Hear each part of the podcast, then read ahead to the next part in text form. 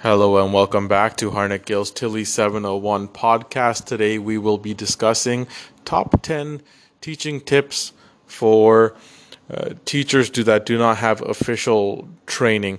Now, I was one of these individuals who spent the last 10 to 12 years uh, in industry working in dealerships and in about the last year, year and a half is when I started teaching and uh, absolutely, when you start, you kind of just uh, go into the deep end and it's uh, survive and thrive, right?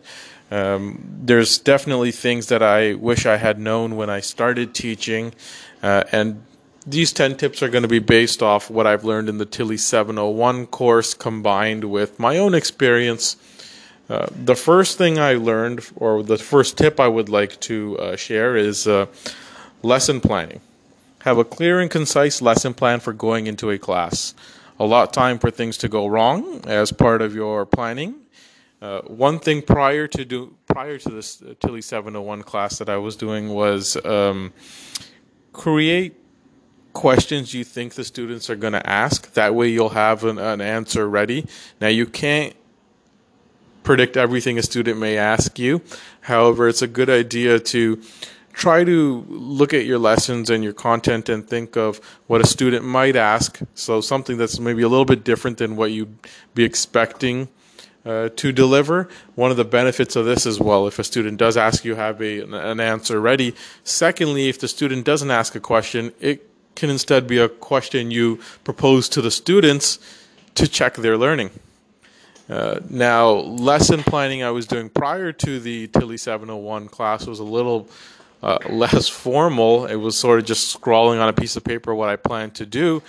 Uh, in the Tilly 701 class, we discover BOPPPS, and there is a great resource uh, at uh, umanitoba.ca, um, and these resources are attached to a Word document. Um, so this is resource number one, lesson planning.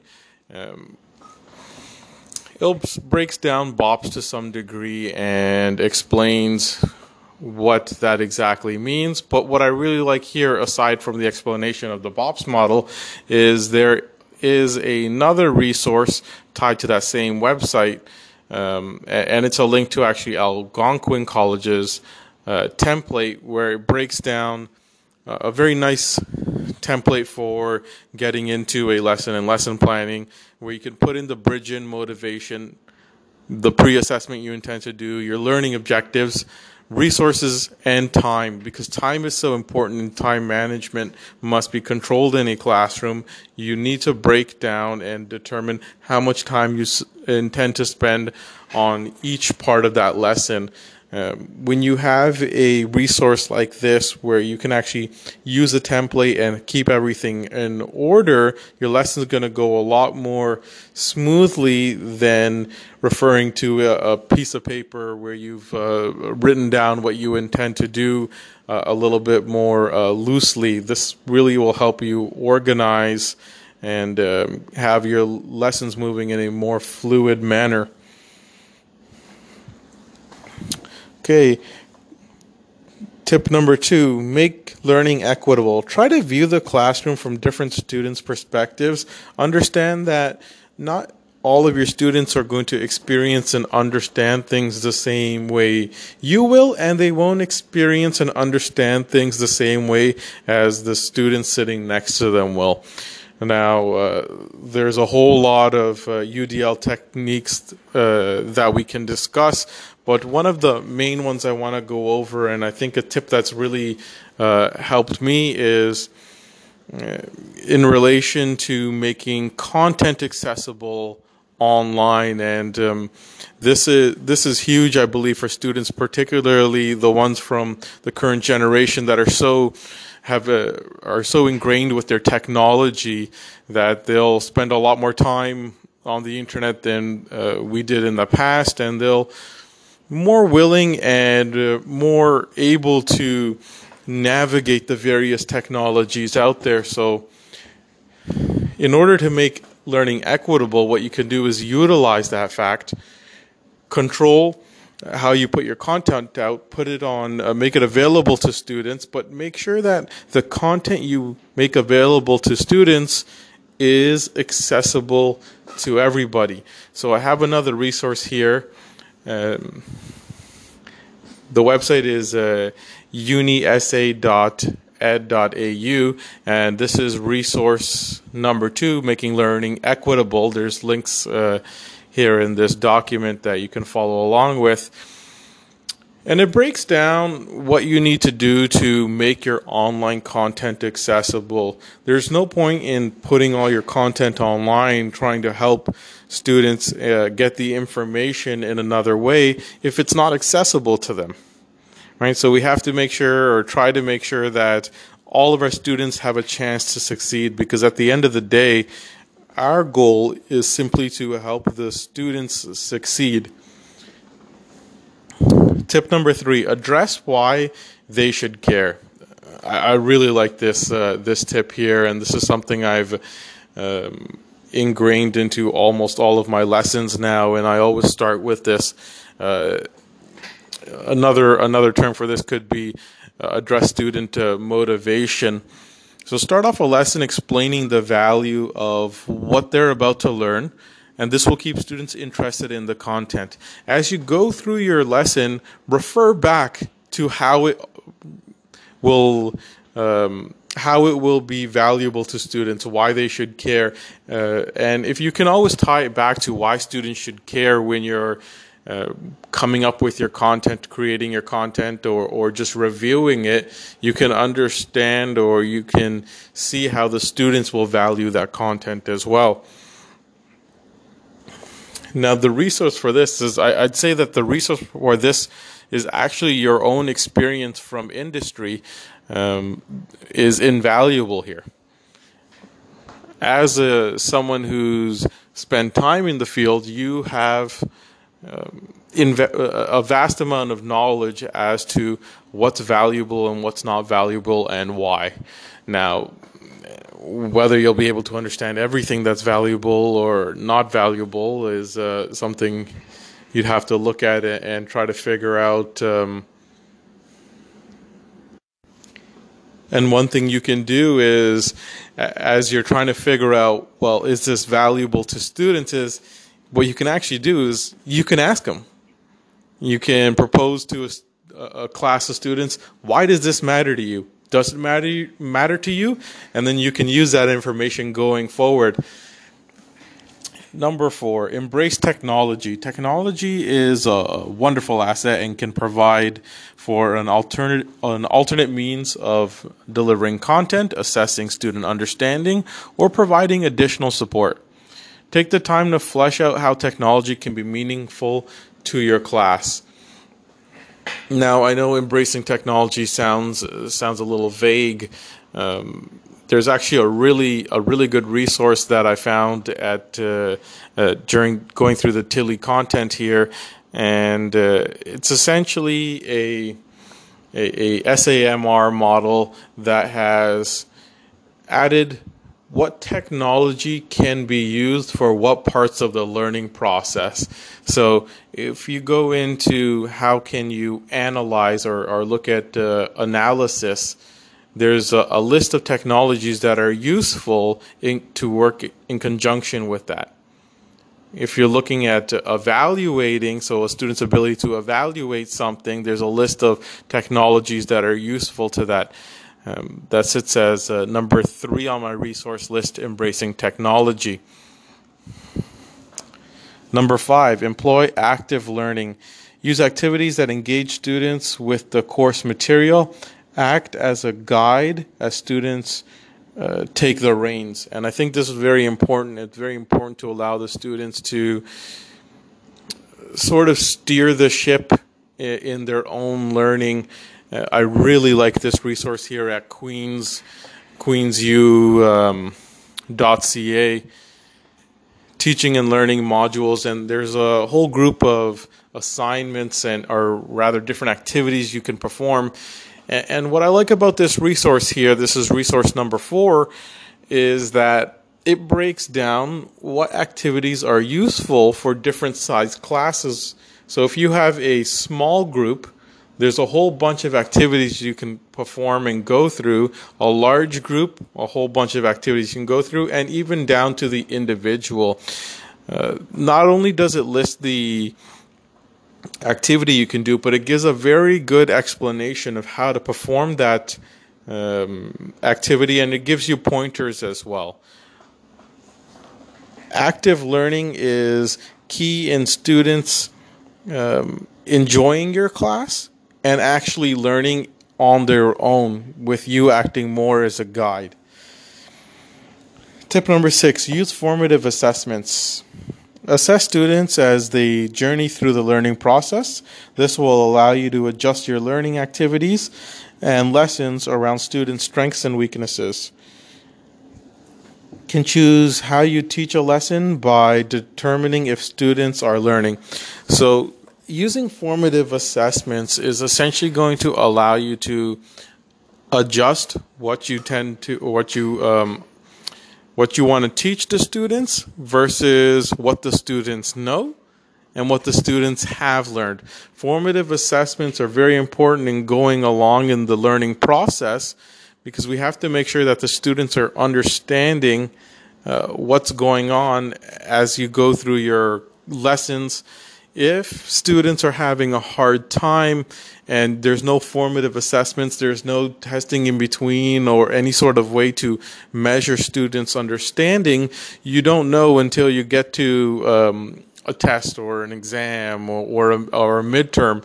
And at that point, students, if they're not doing well, they're going to go in, they fail a midterm or they fail a test, and it sort of creates a, a bit of a, a negative feeling around the class or it creates a negative um,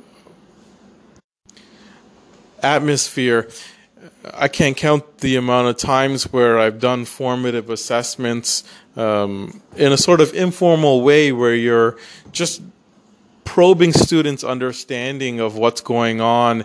And many times students are only starting to begin their understanding, so they don't have a complete idea of what they're what they've learned. They're still putting it together.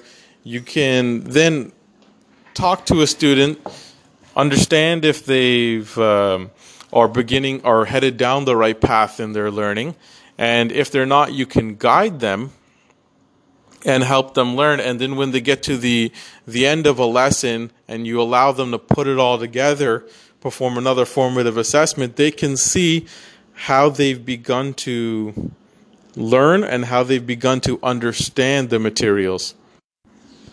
CMR Russell's uh, High School has a great resource here, and it is essentially 54 different examples of formative assessments. So lots of options out there. Um, and this is uh, resource number five. You can go through all these different formative assessments, and there's ones that are uh, a little bit shorter and faster to get done versus ones that would take a little bit more time and there's just so many options here that you'll definitely find something you like. One I really like is uh, called Three Things. List three things that a fellow student might misunderstand about the topic.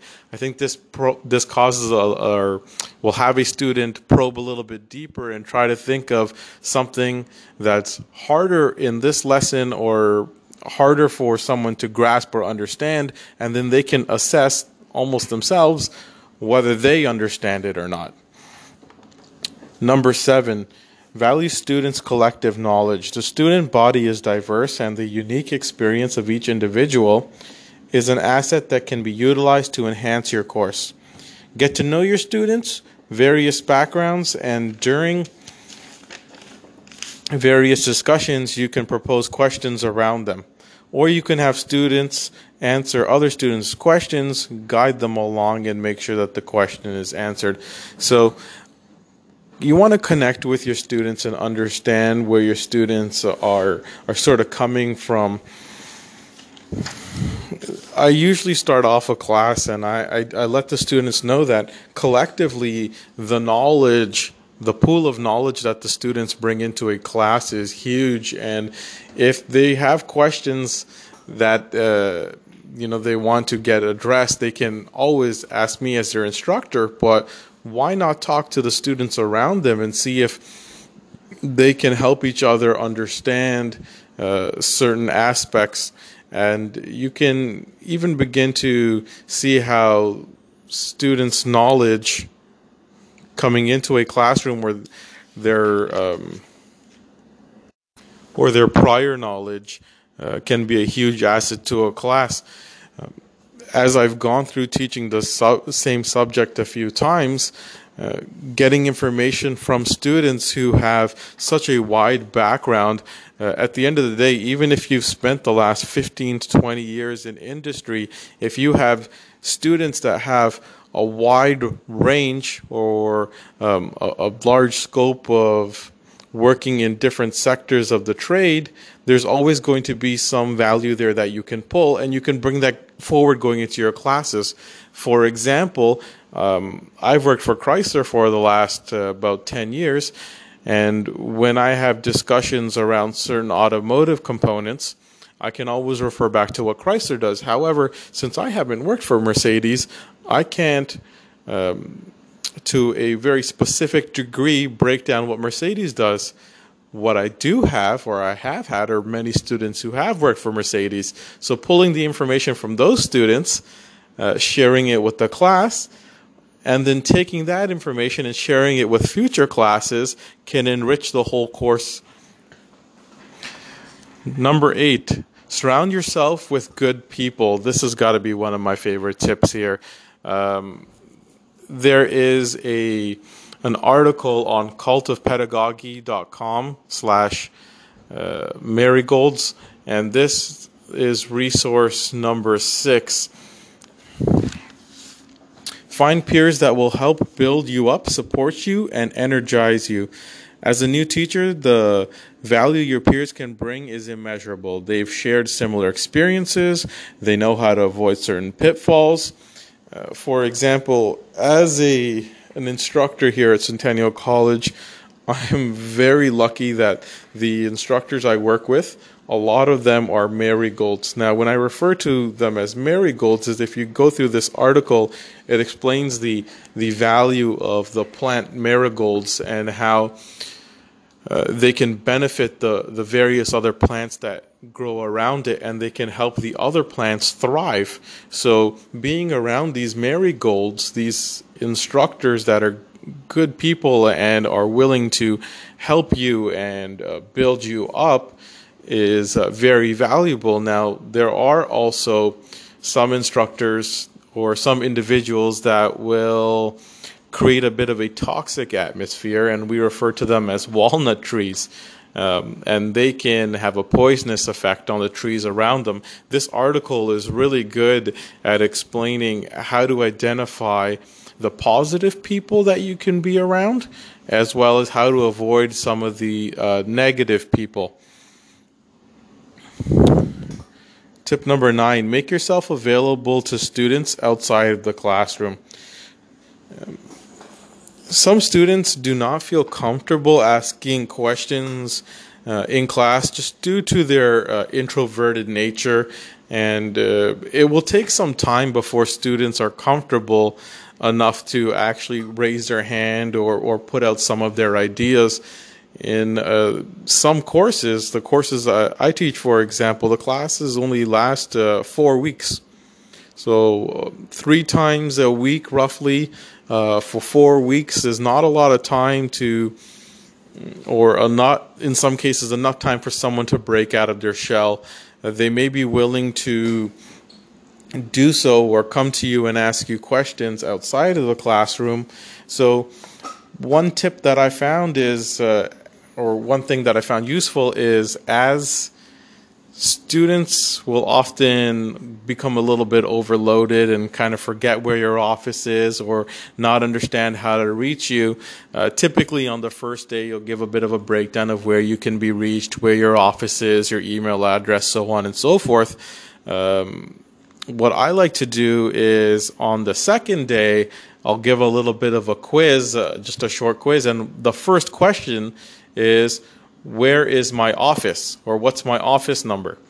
Uh, putting this in the quiz uh, makes it so that every student knows where they can find me and then when we take up the quiz and we we discuss the answer you can see right away the students who got the wrong answer are definitely going to now know where to find you and then you can give a little bit of a, a breakdown of exactly where your office is for example if they've gone into uh, the door and they look through the next door and they look through the glass and there's a vehicle on the hoist they've gone one to one uh, uh, door too far, or you can give a bit of a breakdown as to how they can find you exactly when you'll be in your office. And you want to make sure that you are available to students uh, to some degree. Now, you don't have to be available to them 24 um, 7. but you should have a, a, solid way for them to contact you um, outside of the classroom. Tip number 10 uh, this is a tip that I've learned somewhat in the Tilly class, uh, as well as um, outside of the Tilly class, and um, uh, sort of really rung true for me as we were going through a school meeting and. Uh, the dean or the dean of the school had uh, mentioned um, how important important this was, and um, I realized it to be true, and it was be yourself. Um, students will be more engaged if they're uh, talking to the real version of you. When I started as an instructor, um, you didn't. I didn't really know. Well, how should I engage with the students? Um, what uh, what's the best method moving forward? And I really found that what you need to do is be yourself. Now, I couple this um, uh, this tip here be yourself with have fun. Uh, for I'd say most individuals, being fun is probably part of who you are. Um, it might not be all you are, or it might not be the hugest degree of of how you would define yourself, but having fun is very important to the learning process. And I believe that if you can incorporate fun into the classroom, students are able to learn um, in a more relaxed environment or are a lot more open to learning in your classroom and listening and participating and understand what's going on. Um, I have a, a, resource here at uh, Open Colleges, uh, opencolleges.ed.au. Uh, this is resource number seven and it says it's a it's an article that will go through uh, ways of having more fun. Fifteen ways to have more fun. Refuse to be a boring teacher. Um, I think we all, of course, uh, want to have fun, whether it's in a classroom or outside of a classroom. But sometimes, particularly as a new teacher, you uh, you might be a little bit uh, more introverted yourself and you might want to sort of project a, a different version of yourself. But i think you'll understand that as you go through and relate to your students it's important to sort of open up and show who you really are um, to make your uh, lessons and your and your classes a little bit more organic. So to summarize the 10 tips I have here for new teachers. One, lesson plan. Two, make learning equitable. Three, address why they should care. Four, embrace technology. Five, employ active learning. Six, use formative assessments. Seven, value students' collective knowledge. Eight, surround yourself with good people. Nine, make yourself available to students. And 10, be yourself and have fun. Thank you for listening. This was Hartnett Gill's Tilley 701 podcast 10 tips for new teachers.